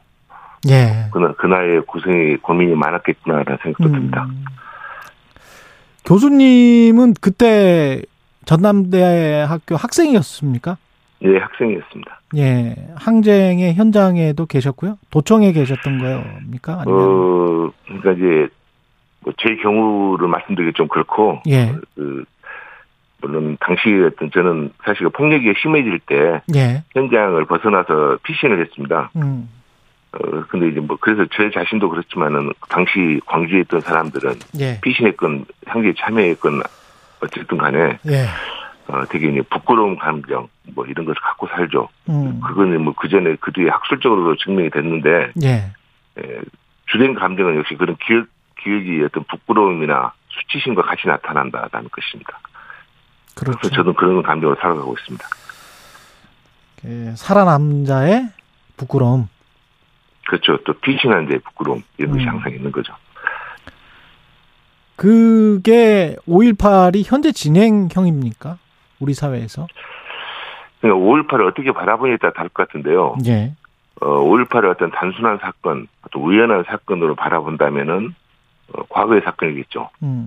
근데 이제 오일팔은 사실 팔십 년 당시 한국 사회를 바로 보여주는 하나의 창이다 이렇게 우리가 판단을 한다면. 예. 그래서 팔십, 팔십 년 당시의 어떤 문제들, 그러니까 음. 우리나라의 민주주의의 문제랄지, 그렇죠. 어, 어떤 사람들의 삶의 가치를 어떻게 여기냐라고 하는 문제랄지, 남과 북사의 어떤 평화와 관련된 문제랄지, 이런 식으로 파악을 한다면, 음. 그 문제는 여전히 우리 사회에서 어, 큰 비중을 갖고 있는 현재 진행의 문제가 아닌가 이렇게 생각을 합니다.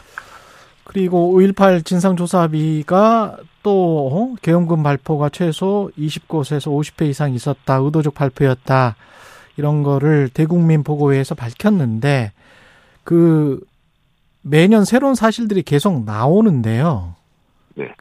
어, 뭐 미흡한 점이나 왜 이렇게 계속 아, 비슷한 사실을 계속 말해야 되는지 그것도 참 안타깝기도 하거든요. 그렇죠. 예. 그 오일팔은 이제 두 가지 측면이 있다고 흔히 이야기를 하죠. 하나는 그 국가가 나서서 폭력을 시민들에게 폭력을 행사한 측면이 하나가 분명히 있고, 네. 또 하나는 이제 그에 대해서 그 시민들이 저항했다고 하는 항쟁 의미가 하나 있습니다. 그런데 항쟁 쪽은 민간인들이 시민들이 많이 포함되어 있기 때문에 조사도 많이 됐고 연구도 꽤 진행된 바 있습니다. 근데 이제 부족한 게 역시 국가 폭력과 관련된 부분입니다. 그렇죠. 예. 그것은 아무래도 군이 갖고 있는 자료가 잘 나오질 않고 음. 또 그 자료가 사실 여러 차에 걸쳐서 왜곡됐다라는 게 현재 판단이거든요. 예. 그래서 이제 진상조사위원회에 설립된 목적 자체가 아마 그런 것을 밝혀내는 거고 상당한 진전이 있습니다. 그런데 그럼에도 불구하고 아직 진상조사위원회 조사 결과가 다 드러나 있지 않잖아요. 예. 그런 상태에서 어 그 아마 체계적인 조사를 지금 아마 그 자신들의 각오로는 마지막으로 한다라고 지금 하고 있는 것이니까 한번 지켜봐야 될 것 같습니다. 그 국가 폭력이라는 측면에서도 방금 전원 씨와 그 가해자들 또는 가해자 그룹에 있었던 사람들, 쿠데타를 일으켰던 장군들에 관해서 이야기를 했었는데요. 네네. 전두환 씨가 축적한 재산이 그때 대법원 판결에서도 뭐 한 일조 정도 됐었지 않습니까? 네네. 뭐 그게 이제 뭐 찾아낸 것만 그 정도니까. 그 그러면 그 가해자 그룹들이 가지고 있는 그 부와 그동안에 수십 년 동안 그걸로 어 자유롭고 평화롭게 그들은 살았을 텐데 이 나라 반면에 피해자들은 굉장히 고통스럽게 살고 또는 빨갱이로 내몰리고 또는 취업도 제한받고 그랬던 세월이 있잖아요. 그렇죠. 이게 뭐 정의가 있는 겁니까? 그냥 그런 점에서 예. 말씀 아까쯤에 제가 말씀드린 대로 예. 현재 진행인 이유가 음. 그런 걸 보면서 우리가 이게 민주국가냐 이런 말이 충분히 나올 수 있는 것이고 예. 또 사람의 삶의 가치라는 것을 어떻게 바라볼 것이냐 어, 이런 문제 또 방금 빨리 담는 말씀하셨으면 네. 남과 북의 평화 문제라는 것이 동시에 제기될 수밖에 없는 거죠. 음. 어, 그런 사회 속에서는 현재 진행인 것이고 여전히 우리가 우리 사회에 대해서 해야 될 일이 있다라고 생각하는 겁니다. 그런데 한국 사회에 그런 어떤 빨갱이 담론이 아직 남아있는 거 아닙니까? 남아있죠. 그리고 그거를 조장하는 세력들이 있고. 그렇죠. 예. 그리고 거, 거기에 또 움츠려 들기도 하고. 움츠려 드는 것은 아마 예. 그 모든 사람이 무의식적인 수에서 움츠려드는 것은 모든 국민이 똑같을 겁니다. 그렇죠. 네. 네. 무슨 말할 때 스스로 자기 검열을 하고. 그렇죠. 어, 그럴 수밖에 없게 살아왔죠, 우리 세들이. 음. 그렇게 자기 검열을 하는 이유는 죽을지도 모른다. 그렇죠. 국가가 나를 아 위해를 가할 수도 있다. 위해를 가할 수도 있다도 있지만 또 한편으로 보면 내 주변 사람들이 나를 이상하게 보겠구나라고 음. 하는 생각. 이 이런 것도 분명히 있죠. 나는 자유롭게 사고하는 자유로운 시민. 이 아니고 아닌 거죠. 어딘가에 갇혀 있는 건데 그 갇혀 있는 그렇죠. 그 사고의 늪은 어, 가해자들이 만들어 놓은 늪이잖아요.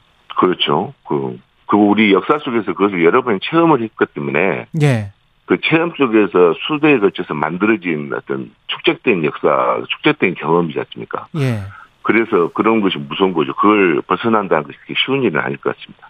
간접적으로도 일반 국민들도 그렇게 느끼는데 직접적으로 네. 피해를 당했던 분들, 살아남으셨던 분들이나 또는 피해자분들의 가족들 같은 경우는 트라우마가 또는 생활고랄지 이런 것들 제, 제대로 조사가 돼 있는 게 있습니까?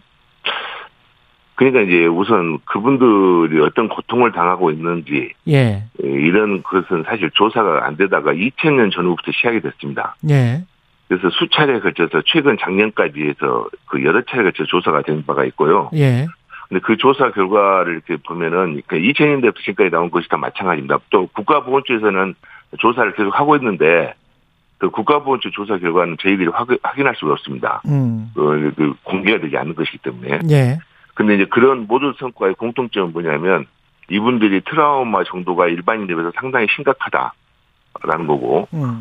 두 번째는 경제적 수준을 비롯한 삶의 지표가 일반인에 비해서 굉장히 열악하다라는 것이 거의 공통적으로 드러납니다. 예. 어, 그렇게 된 게 이제 역시 그분들은, 어, 팔십 년 당시의 삶의 어떤 정도와 관계없이 방금 말씀하신 대로 팔십 년대 내내 차별을 많이 받았습니다. 여러 가지 수준에서. 직장에서도 쫓겨날 수 있고, 사업 같은 것이 안 될 수도 있고, 또 주변에서 왕따도 시키고, 음. 이런 것을 겪었기 때문에 그런 것들이 현재의 경제적 수준이나 어떤 삶의 지표로 지금 나타난다, 이렇게 볼 수 있을 것 같습니다. 근데 정치권에서 가끔 방언이 나오고, 특히 뭐 진실화해 위원장이라는 사람은 뭐 관련해서 오일팔 북한군 개입을 강력하게 믿으면서 계속 그런 이야기를 했던 사람이잖아요. 그렇죠. 그리고 이제 이 오일팔 민주화 항쟁을 여전히 좌파, 우파, 정파적 시각으로 바라보는 국민들도 굉장히 많은 것 같은데. 네네. 예, 이거는 어떻게 고쳐져야 될까요? 그게 이제, 그래서 우선 좀 길게 보면, 예. 저희들이 이제 한국전쟁 이후에부터 형성됐던 우리 사회의 어떤 구성 속에서, 그, 그런 어떤 우리가, 뭐랄까, 이, 이분법으로 보는 시선을 스스로 많이 내재한 측면이 있고, 여전히 못 벗어나고 있는 측면이 있는 거죠. 아까 말씀드린 대로. 예. 근데 이제 그것하고 무관하게, 가령 북한군이 많이 개입했다는 소리를 얼마 전에 그 광주에서 어떤 그 서울에서 유명하신 그 목사님이 내려와서도 이야기를 했거든요. 예. 근데 이제 그런 이야기를 같이 들어보면 우리가 상식적으로 생각을 해보면 음. 팔십 년 당시에 북한이 위협이다라는 말을 정부 스스로 하고 다녔고, 그러니까 우리 정부에서 얼마만큼 철저히 경비를 했을 것인지도 충분히 알잖아요. 그렇죠. 또 미국이 각종 정보기구를 동원해서 그걸 감시하고 있었단 말이죠. 음. 그럴 때 뭐 한두 명도 아니고 육백 명이 왔다는 이야기까지 하잖아요. 예. 그것을 발견 못했다라고 하는 것은 어찌 보면 우리나라 군의 명예 자체가 굉장히 희추되는 문제고. 그렇죠. 그것의 최고 책임자는 다시 보면 그 당시 대통령과 보안부대장이었던 그 전두환 전 네. 대통령에게 있다고 저는 생각을 하는데, 음. 그런데도 계속 그분들이 그런 주장을 합니다. 그건 뭐겠습니까? 우리의 어, 과거 청산이라고 하는 문제를 음. 너무 어떤 개인적인 것으로 취한시켜서 우리가 진행해왔고, 음. 그러다 보니까 몇 사람 처벌받고 그냥 끝났죠. 예. 그, 뭐, 정말 몇 사람만 딱 하고, 그리고 이제 그 또 하나 방식이, 예, 당시 이제 정치적인 환경 때문에 과거 그런 어떤 폭력을 행사했던 사람과의 타협 속에서 과거 청산이 이루어졌습니다. 음. 예, 그런 것이 있죠. 더 결정적으로는 이제 이 사람들이 살아왔던 어떤 세계관, 그러니까 뭐 국가를 위해서는 개개인이 희생할 수도 있다랄지 이런 생각도 있잖아요. 예. 또 어떤 폭력을 써서라도 질서를 잡아야 된다랄지 이런 생각들이, 그런 생각을 하신 분들이 많다 보니까 예. 그런 주장을 한 것이 여러 가지 이익으로 나타납니다. 음. 어떤 정치적인 이익도 있을 수 있고. 그렇죠. 요즘 대표적인 유튜버 같은 경우한테 그렇죠. 경제적인 이익이 꽤 나오지 않습니까? 그렇죠. 예, 그런 이익들이 계속 있기 때문에 정치권에서는 그런 망언이 나오는 거죠. 정치권에서 이런 말 했을 때 나를 정신병자로 할 것이다 이런다면은 음. 그런 말을 할 리가 없죠. 알겠습니다. 그러니까 우리 사회 구성이 여전히 그런 분들이 활동할 수 있는 여지를 제공해 주고 있다라고 음. 우리가 볼 수 있을 것 같습니다. 네, 여기까지 듣겠습니다. 지금까지 최정기 전남대학교 교수였습니다. 고맙습니다. 네, 안녕히 계십시오.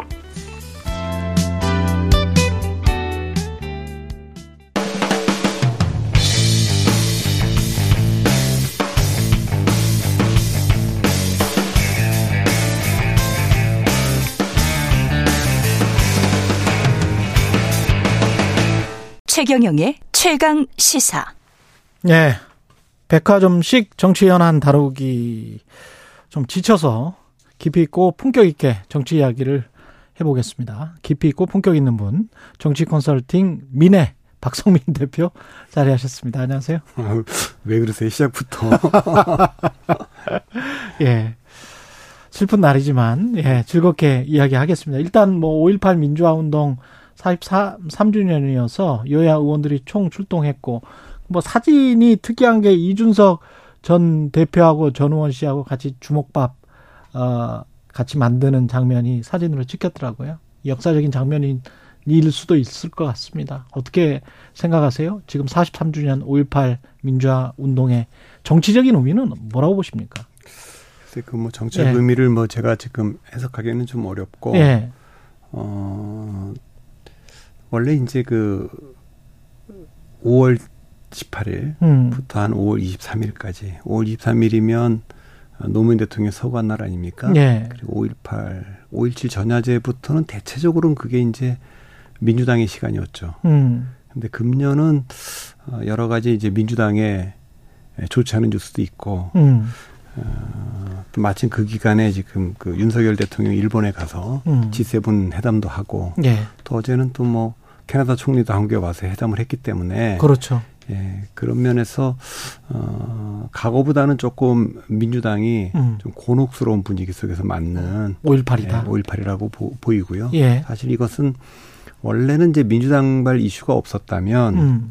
예, 뭐 사십삼 주년이 뭐 특별한 해는 아니니까 음. 그런데 이제 오일팔과 관련돼서 김재원 그 국민의힘 최고위원이 음. 좀 징계를 당하지 않았습니까? 그렇죠. 그래서 그 또 정광훈 목사가 또 이 관련해서 여러 가지 뭐 발언도 음. 쏟아놨고 그래서 그것 때문에 더 이슈가 될 수도 있었는데 예. 되게 그런 이슈들은 다 좀 묻히고 음. 민주당발 이슈가 좀 좀 안 좋은 이슈로 좀 덮인 것 같습니다. 그렇었죠. 그 상황에서 이제 오일팔 원포인트 개헌을 이재명 대표가 던진 이유는 뭐, 뭡니까? 글쎄, 그거는 뭐, 음. 이제, 이재명 대표가, 어, 상대방이 좀 곤혹스러워하는 지점을 잘 파고드는 분 아닙니까? 예. 정책 인파이터라고 볼 수 있는데, 예. 뭐, 그건 될, 뭐, 되겠습니까? 물론 윤석열 대통령도 뭐, 공약으로 내세우긴 했지만, 어. 에, 쉽지는 않은 내용 같고 정적인 그, 공세일 것 같긴 한데. 정부 여당이 안 받아들일 것이다. 안 받아들일 걸 알고 던졌다? 아니, 뭐, 받아들이든 안 받아들이든 네. 원포인트 개헌이 지금 되겠습니까? 아, 원포인트 네. 개헌 네. 자체가. 그거는 잘 안 된다고 보고 음. 다만 이제, 어, 이제 김재원 최고가 음. 오일팔과 관련돼서 어, 얘기를 했다가 사과도 하고 지역에 뭐 가서 바, 뭐 사과도 하지 않았습니까? 네. 근데 저는 이제 정치인의 말이라고 하는 게 어, 뭐 우리가 흔히 정치인이면 막말을 했다 음. 뭐 이렇게도 징계도 하는데 네. 뭐 정치는 원래 말로 싸우는 거니까. 그렇죠. 예, 뭐 저는 어떤 말이든 해도 된다고 봅니다. 음. 다만 제 기준으로 해서 보면 세 가지 정도는 좀 안 해야 되는 게 아니냐. 적어도 정치인이라면. 그 예. 첫 번째는 역사적 합의가 좀 끝나서 교과서에 실려 있는 것들. 음. 근데 그거 제가 교과서를 다 보면 오일육도 이제 군사 쿠데타. 그러니까 정확하게는 군사 정변이라고 돼 있는데 그거는 그렇죠. 이제 보수 쪽 교과서든 진보 쪽 교과서든 다 통일돼서 예. 예, 그렇게 가르치죠. 예. 그러니까 군사 정변이고 오일팔도 민주화 운동, 오일팔 음. 민주화 운동 이렇게 합의가 좀 다 돼 있는 겁니다. 그러니까 예. 합의가 돼 있는 거를 어 뭐 다르게 해석한다든가 뭐 이렇게 음. 하는 건 안 될 것 같고 예. 또 하나는 사회적 약자 음. 뭐 그게 뭐 어 장애인이든 또 어떤 인종이든 예. 뭐 이런 것들 그 조롱하거나 폄하하는 발언 이런 음. 것들도 저는 정치인은 하면 안 된다고 보죠. 음. 그리고 이제 세 번째는 음, 희생자가 많은 사건의 피해자들 예컨대 세월호 사건이라든가 음. 이태원 참사 같은 경우 그런 피해자들을 갖다가 정치적 이유로 뭐 조롱을 한다거나 이런 것들은 조금 음, 하지 못하도록 하고 예. 그런 얘기를 했을 때는 그건 좀 가차없이 징계를 좀 하는 게 좋다고 보고 음. 뭐 그런 것이 아닌 거는 음. 뭐 정치인들은 말로 싸우는 거 옛날에 뭐 정청래 의원이 한번 징계 받을 때 에, 이천십오 년입니다만 주승용 최고위원을 향해서 탈당할 것도 아니면서 탈당한다고 맨날 공갈친다. 이 얘기 갖고 징계를 한, 받은 적도 있고, 예. 뭐, 홍준표 전 그 자유한국당 대표가 위장평화란 말을 갖다 막말이라 그랬다. 뭐 이런데 음. 저는 그런 말은 제 기준에선 적어도 할 수 있다. 어, 할 수 있다. 얼마든지. 음. 예. 지금 뭔가 답답하잖아요. 정치가. 일단 뭐 막혀 있다. 하는 생각이 들고 뭔가 진행이 되는 것 같지가 않다. 또는 나아지는 게 뭐 하나도 안 보인다. 이런 느낌을 갖거든요. 이유가 뭡니까? 일단 그 정치가 지금 작동 불능 상태에 빠져 있지 않습니까? 불능이다. 예, 그러니까 정치라고 하는 거는 적어도 두 가지를 해야 되는데 예. 하나는 국가의 방향을 결정을 하는 거고 음. 또 하나는 국민 통합을 하는 건데 예. 지금 두 가지가 지금 다 완전히 올스톱이지 않습니까? 예. 그러니까 국가의 방향을 지금 정하려고 해도 예. 어, 대통령 권력과 국회 권력이 지금 엇갈려 있는 상황에서 음. 대통령이 내는 예산안이나 정부 법안은 야당이 다 비토하고 예. 또 야당이 통과시키는 법안은 대통령 거부권 행사하고 음. 그 뭐 또 청문회에서 부적합 판결을 해도 대통령이 다 임명하고 음. 이렇게 되니까 이런 비토크라시 상태가 된 지가 좀, 지, 좀 비토크라시가 예, 그러니까 지금 아무것도 지금 할 수 없는 거고 서로가 서로를 비토하고 있다. 예, 그렇죠. 이제 그리고 국민통합도 마찬가지 아닙니까? 예. 그러니까 이런 상황은 어, 저도 저 좀 초현실적으로 받아들이고 있습니다. 초현실적이라고 하는 표현을 제가 처음 쓴 것은 네. 이천십구 년 조국 사태 때인데, 네.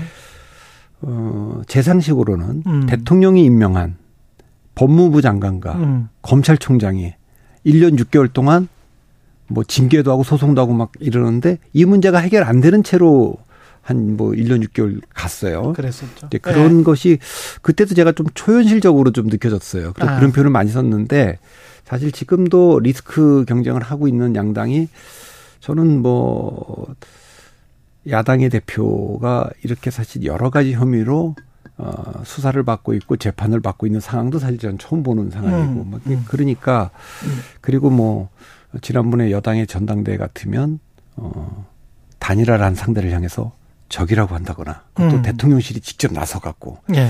이런 것들이 다 과거엔 잘 안 보이던 음. 어, 그러니까 뭐 그래도 우리가 지켜야 되는 레드라인이라는 게 있었는데 그 레드라인들이 다 무너진 상태로 어, 굉장히 오래 가고 있어서 음. 좀 그런 점에서 좀 걱정이 많습니다. 그러면 그 구도가 앞으로 계속 될까요? 왜냐하면 그런 눈치도 좀 보이거든요. 적대적으로 공생하고 있는 것 아닌가.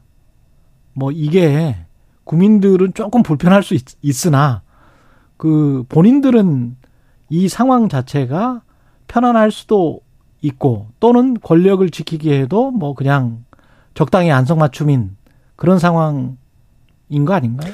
저는 뭐 그렇게까지 보지는 않습니다. 그런, 그러니까, 그런 그러니까 일반적으로 예. 제삼자들이 평을 할 때는 음. 적대적 공생관계다. 음. 뭐 이런 얘기 하는데 예.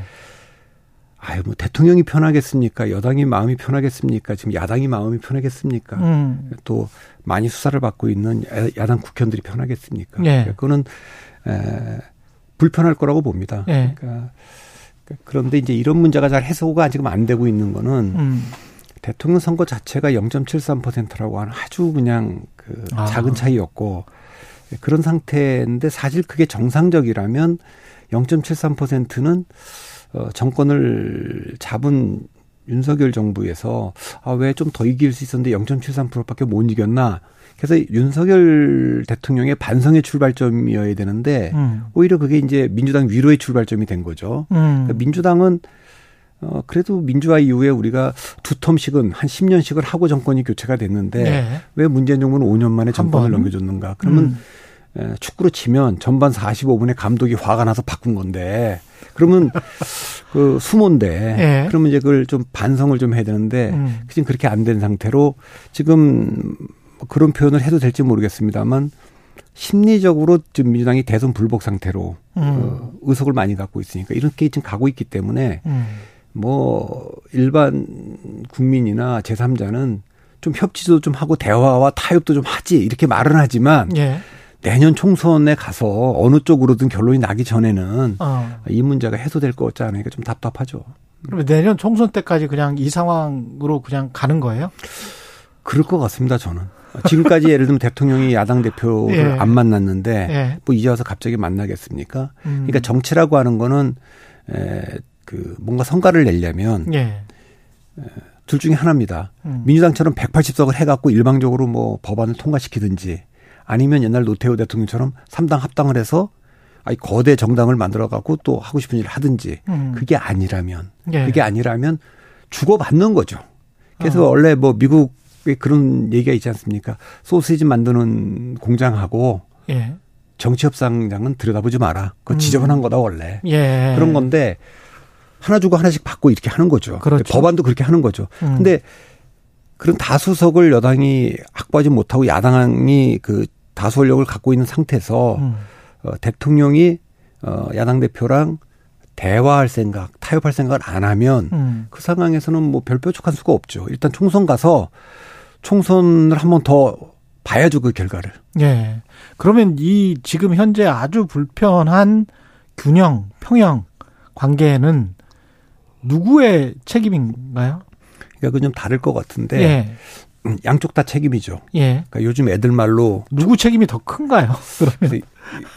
요즘 초딩들이 하는 말이 있잖아요. 싸우고 네. 사는 말이. 참 나도 나지만 너도 너다. 아, 이제 뭐. 그런 것 같은데 일단 지금 타임은 네. 지금 시간은 대통령에게 좀 책임을 더 묻고 있는 것 같습니다. 음. 왜냐하면 그래도 대통령이 그래도 주도적으로 뭔가 좀 국민 통합을 위해서 음. 역할도 좀 하고 적극적으로 야당 대표도 좀 만나고 대통령이니까 뭐, 네, 인사도 좀 그렇게 좀 하고 대통령이니까 그런 점에 대한 그 조금 아쉬움들이 있는 것 같아요. 왜냐하면 음. 윤석열 대통령을 찍은 사람들은 음. 적어도 세 가지를 원했을 겁니다. 첫째는 적어도 이제 이재명 후보를 찍은 사람은 빼놓더라도 예. 문재인 대통령을 찍었던 사람들은 음, 첫째는 문재인 정부의 잘못된 정책을 좀 바로 잡아달라. 음. 두 번째, 이건 열심히 하고 있는 것 같아요. 예. 뭐 지금 사실 외교, 안보, 경제, 산업, 부동산, 노동, 재정 정책을 다 뒤집고 있으니까 말이죠. 예. 그러니까 두 번째는 멀쩡같이 개혁을 해서 대한민국을 좀 리빌딩 해달라. 이건데 음. 이거는 지금 아무것도 할 수 없지 않습니까? 뭐 삼 대 개혁을 지금 계속 얘기하고 있지만 연금 개혁이든 노동 개혁이든 교육 개혁이든 의석이 뒷받침돼야 되는 거 아닙니까? 음. 아니면 야당하고 허심탄회하게 앉아갖고 이야기를 하든지. 얘기하든지 우리가 이걸 음. 꼭 좀 해야 되겠으니까 야당이 음. 꼭 진짜 원하는 건 뭐냐. 네, 음. 그거 들어드릴 테니까 우리 이거 같이 통과시킵시다. 뭐 이렇게 해야 되는데 그걸 지금 안 하고 있으니까 이건 못 하고 있는 거고. 네. 세 번째 국민 통합. 워낙 뭐 지난 정권에서도 극단적 그 분열을 겪지 않았습니까? 네. 그러니까 그 국민들이 너무 피곤하니까 친구지간에도 정책 이유로 대화도 안 하고 음. 동창들끼리도 대화도 안 하고 단톡방도 나가고 음. 뭐 그렇게 됐다고 하니까 적어도 그런 문제를 조금 대통령이 좀 풀어주면 좋겠다. 대통령이 무슨 야당 대표하고 얘기를 하면 음. 어, 좋을 거 아니겠습니까? 그러니까 그 정책을 뒤집는 거는 뭐 지금 뭐 적어도 찍은 사람들 입장에서는 잘하고 있다 이렇게 평가할 것 같고 어, 지금 뭐 그 개혁은 지금 잘 안 되는 구조로 돼 있고요. 지금 음. 의석 때문에. 국민 통합은 좀 할 수 있었는데 안 한 것 같고. 왜냐하면 취임사에서부터 통합이라는 단어가 단 한마디도 없었거든요. 자유라는 음, 얘기는 음. 많이 있었는데 그런 점에 대한 좀 아쉬움이 좀 있으니까 지금은 대통령에게 조금 더 책임을 묻는 것 같을 때 음.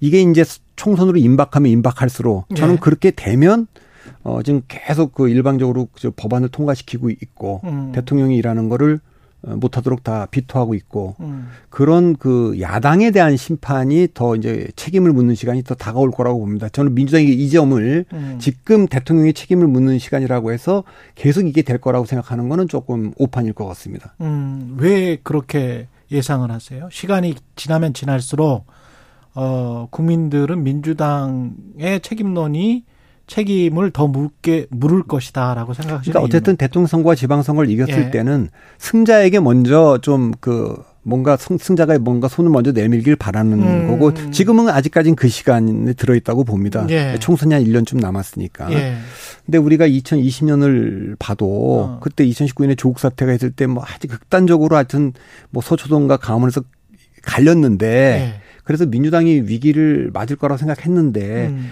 결국 그 선거에서 총선에서 민주당이 백팔십 석을 하지 않았습니까? 네. 그럼 민주당을 지지했다기보다는 민주당을 대안으로 생각했다기보다는 음. 제 눈에는 미래통합당에 대한 심판이었다고 봅니다. 음. 다른 건 몰라도 적어도 그 한교안 대표가 그 선거를 이끌었거든요. 예. 그러고 뭐 보수 유튜버라든가 아니면 강성 지지층 정강훈 목사도 그때 음. 뭐 있고 그래서 아 이게 탄핵을 반성 안 하는 것 같다. 그러니까 중도 보수층이 아이 정말 안 되겠다 이거. 네. 그래서 이제 찍어준 거죠. 그 강교안 대표가 당대표 되는 전당대회 때 보면 그 전에 이제 김병준 비대위원장이 적어도 세 명은 나오면 안 된다 그랬어요. 그 김무성, 홍준표, 그다음에 한교안을 겨냥한 말로 보이는데 첫째는 탄핵에 직접 책임 있는 사람. 그건 아무래도 김무성 탄핵에 찬성했던 분이니까 전 대표를 겨냥한 것 같고 선거 패배에 책임 있는 분. 바로 직전에 지방선거 참패에 홍준표 대표가 음. 책임이 있으니까 예. 그 두 분 나오면 안 되고 그다음에 또 하나는 국정 운영에 실패한 분. 한교안 총리를 겨냥한 거 아니겠습니까? 그런데 결국 어떻게 됐냐면 한교안 대표가 나와서 당대표가 돼서 음. 어, 심지어는 뭐 제 기억으로 그때 총선 바로 앞두고 국회에 뭐 보수 유튜버들이 난입을 할 수 있도록 문도 열어준 적도 있고 막 이런 예. 것들이 결국 아 이거 안 되겠다 해서 좀 최종적으로 어, 그렇게 했는데 어. 제가 보기엔 민주당도 대통령 선거를 아무리 영 점 칠삼 퍼센트밖에 안 졌지만 음. 그 지고 지방선거도 지고 그전에 보면 사실 재보궐선거부터 쭉 삼 연패 아닙니까? 그, 그랬죠. 그랬으면 어쨌든 음. 그리고 또 오 년 만에 정권 교체면 음. 우리가 뭔가 변화와 혁신을 해야 된다. 음, 이렇게 안 되겠구나. 예, 이렇게 했어야 되는데 아. 여전히 대통령 아. 선거 때 프레임 어떻게 윤석열을 지지할 수 있느냐 음. 이걸로만 계속 가고 있어서 음. 과연 이게 지금 선거 때 먹힐 먹힐까? 것이냐. 그 또 다른 변수가 될 수 있다라고 보이는 게 아까도 지적을 하셨지만 안철수 의원을 지적하신 거잖아요. 그러니까 선거 때 손을 잡아줬던 동지였는데 적으로 규정을 했다. 이준석, 나경원 하나씩 이렇게 잘려나가는 모습이고 그 소외되고 배제되는 모습이면서 이른바 친윤그룹으로 국민의힘이 뭉치고 그게 그러면은 스스로를 그, 그 세력 자체를 약화시키는 것 아닌가. 그럼으로써 국민 통합은커녕 그 여당의 지지 세력의 통합 이것도 못하는 방식으로 총선까지 가면 그게 과연 얼마나 파괴력이 있을까 그런 생각도 좀 들거든요. 그러니까 정치라는 건 네. 뭐 단순합니다. 지지 기반을 넓히면 이기고 음. 좁히면 지는 겁니다. 그렇죠. 그러니까 어, 요, 요맘때쯤, 그러니까 임기 일 년 됐을 때 지지율이 굉장히 낮았던 대통령이 세 분이 있습니다. 노무현, 네. 이명박, 윤석열. 예. 다른 분들보다 좀 낮죠. 음. 근데 세 분의 공통점이 있습니다.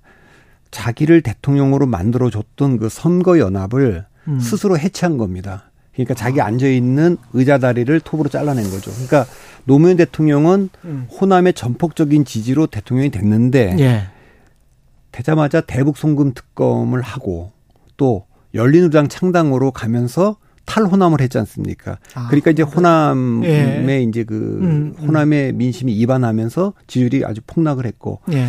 어, 이명박 대통령은 뭐 흔히들 뭐 강우병 사태 때 뭐 타격을 받았다고 돼 있, 알고 있지만. 예. 대통령 취임하고 불과 두 달 뒤에 총선이 있었어요. 그때 어. 이제 그 박근혜 의원이 국민도 쏟고 저도 쏟았습니다. 라고 하면서 여건이 균열이 생기면서 어. 그 바깥에 나가서 친박연대도 만들어지고 막 이랬지 않습니까? 그러네요. 이러면서 지지율이 좀 떨어졌기 때문에 음. 강우병 사태가 왔을 때 예, 대응을 같이 못한 거죠. 음. 윤석열 대통령도 마찬가지입니다. 지방선거 이겼을 때 오십삼 퍼센트까지 갔거든요. 근데 그 즉시 이제 그 이준석 대표를 윤리로 보내서 어, 내치고 백 퍼센트 당원 투표를 만들고 뭐 유승민, 나경원, 안철수를 다 쳐내면서 음.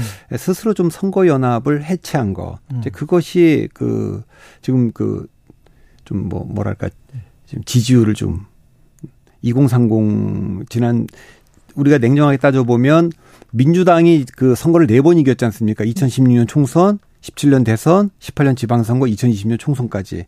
그때 그 이긴 공식을 보면 사십 대, 오십 대의 지지를 받고 있는 민주당이 이공삼공과 동맹을 맺어서 그 편의상 제가 이걸 민주동맹이라고 부르는데 음. 그 민주동맹이 탄탄했기 때문에 이겼는데 예. 이게 이제 사칠 재보궐선거를 앞두고 이십, 삼십 대가 떨어져 나갔지 않습니까? 그게 뭐 여러 가지가 있겠습니다. 근데 특히 뭐 부동산 문제도 있고 음. 그래서 오히려 사칠 재보궐선거 때 이공삼공 세대가 국민의힘 후보를 찍었고 예. 그래서 뭐 이천이십 년 대선도 그렇고 이천이십이 년 또 지방선거도 그렇고 음. 그래서 민주동맹이 깨지면서 민주당이 지금 삼 연패를 하고 있는 거 아닙니까? 예. 그때 민주, 그 국민의힘이 삼 연승 이긴 건 뭐냐면 이공삼공의 부분적 연대와 보수 중도 동맹 음. 소위 안철수로 상징되는 근데 이걸 가지고 이겼는데 음. 이번에 또 되자마자 이번에는 또 뭐 이준석 대표가 이공삼공을 다 대표하는 것도 아니고 그렇지만 네. 어쨌든 그 일각을 좀 쳐냈고 어. 안철수 대표가 중도를 다 대변하는 건 아니지만 그렇죠. 그래도 어쨌든 네. 안철수를 보고 지지했던 그 중도층이 떨어져 나가도록 음. 그렇게 했기 때문에 이것은 스스로 굉장히 그 지지 기반을 그 좁힌 결과라고 봐야죠.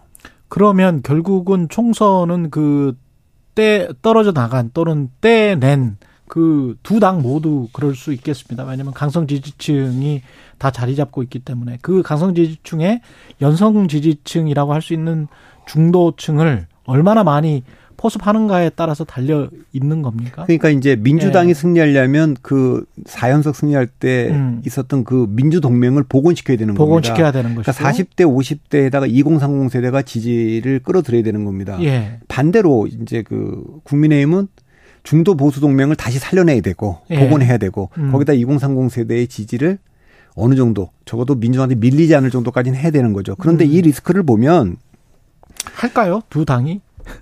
국민의힘이나 민주당이? 그거는 전 잘 모르. 예. 그래서 예. 제가 어, 지금 대한민국은 세 부류의 사람이 있습니다. 그래요? 아니 이런 상태인데 어떻게 아직도 이재명 대표와 아. 민주당을 지지하는 사람이 저렇게 많냐? 아. 여기에 경악하는 사람들. 예. 이것도 한 삼십 퍼센트 넘게 있어요. 예. 또 두 번째는 아니 지금 이, 윤석열 대통령 이, 하는 걸 똑같이? 이렇게 보면서 예. 어떻게 윤석열 대통령과 국민의힘을 지지하는 사람이 이렇게 맞느냐에 분노하는 사람들. 이분들도 한 삼십 퍼센트, 삼십 퍼센트 이상이 있습니다. 삼십 대 삼십. 그리고는 아니 어떻게 양 세력이 아직도 저렇게 많이 남아 있는 거에 아하. 있느냐고 절망하는 사람들. 예. 그러니까 사실은 어느 쪽이든 음. 먼저 자기의 동맹을 승리 공식인 동맹을 복원시키는 쪽이 승리할 거는 분명하고. 그렇겠죠. 둘 다 안 한다면. 둘 다 안 한다면. 둘 다 안 한다면. 그게 가장 현실적입니까? 근데 어, 제삼 당의 가능성도 예. 좀 있다고 봅니다. 그래서 제가 예. 이천이십 년처럼 예. 양당이 음. 똘똘 뭉쳐서 일 대 일로 대결할 가능성을 저는 한 이십 퍼센트 보고요. 예. 이천십육 년처럼 음. 가운데 국민의당 같은 제삼 당이 있어서 삼자 대결 될 가능성이 한 사십 퍼센트쯤 되고 이 구십육 년, 네. 천구백구십육 년처럼 여권 야권이 다 분열해서 네. 사 당 체제로 치러질 가능성도 저는 한 사십 퍼센트쯤 있다고 봅니다. 그러면 두 당 다 비대위 체제가 될 수도 있겠네요. 저는 지금 현 시점에서 관전 포인트는 세 가지 아닙니까? 네. 김기현 대표 체제와 이재명 대표 체제가 유지될까? 음. 두 번째는 그 결과 지도체제 변경과 관련해서 두 당이 분열할까? 음. 또 그 결과로 예. 강력한 제삼 당이 나올 거냐? 이거 아닙니까? 그런데 그렇죠. 저는 어, 뭐 제가 함부로 얘기할 건 아닙니다만 예. 김기현 대표 체제는 전 이재명 대표 체제에 좀 연동되어 있는 듯이 보이고 그리고 이재명 대표 체제는 이 법원의 리스크, 음. 뭐, 뭐 본인의 사법 리스크든 다른 의원에서 예. 이거와 연동되어 있는 듯이 보여서 음. 어, 두 지도 체제가 둘 다 무너질 가능성이 저는 오십 퍼센트에서 단 일 퍼센트라도 더 많아 보인다. 저는 그렇게 봅니다. 그래요.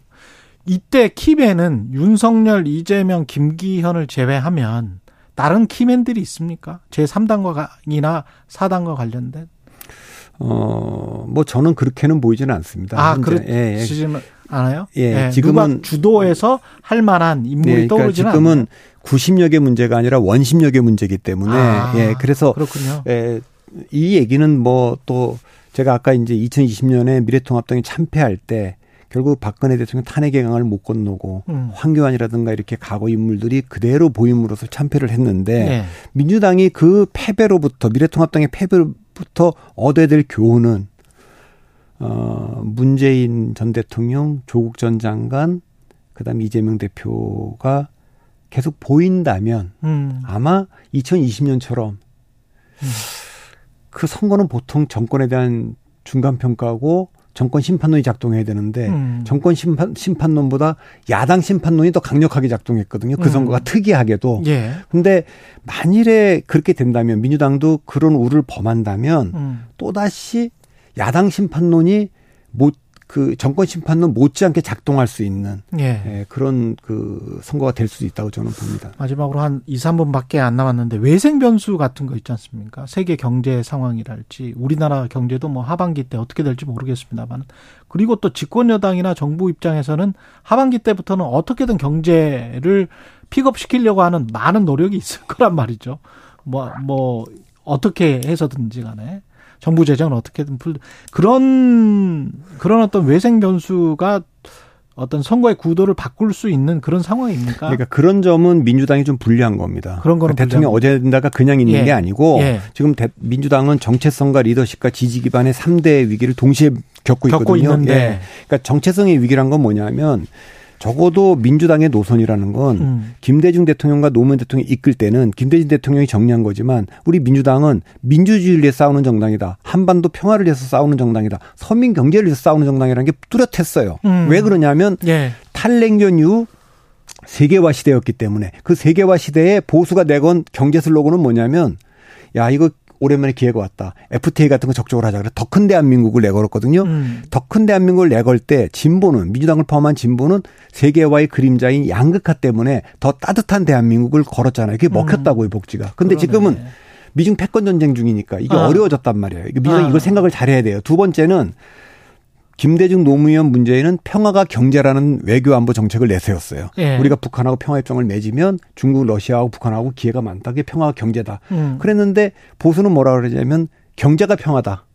음. 그런데 지금 러시아가 우크라이나에 쳐들어가고 중국이 북한에 대한 대만 위협을 군사적으로 하고 북핵 위협이 있으니까 경제가 평화고 기술이 평화고 동맹이 평화라는 네. 담론이 더 먹힌단 말이에요. 그러니까 네. 민주당이 고민해야 될 거는 이런 그 새로운 노선을 설정을 해야 되는데 지금 그거를 반성을 방향성. 하고 했어야 되는데 그 방향 설정이 안 됐고 하나는 뭐 짧게 말씀드린다면 네. 측면에 있는 도덕적 기준인데 대통령을 탄핵하고 두 전직 대통령을 감옥에 보내고 이후에 집권한 정당인데 도덕 기준이 너무 낮아요 지금. 그렇죠. 근데 네. 높은 데 있건 중간에 있건 낮은 데 있는 건 상관없어요. 똑같이만 적용할 수 있다면. 근데 우리는 너무 관대하게 하고 상대방한테 가혹하게 하면 안 되잖아요. 그렇죠. 그게 좀 문제라고 봅니다. 박성민 정치 컨설팅 민 대표와 함께했습니다. 고, 고맙습니다. 예, 케이비에스 일라디오 최경영의 최강시사 오늘은 여기까지고요. 내일 금요일이네요. 내일 뵙겠습니다. 예.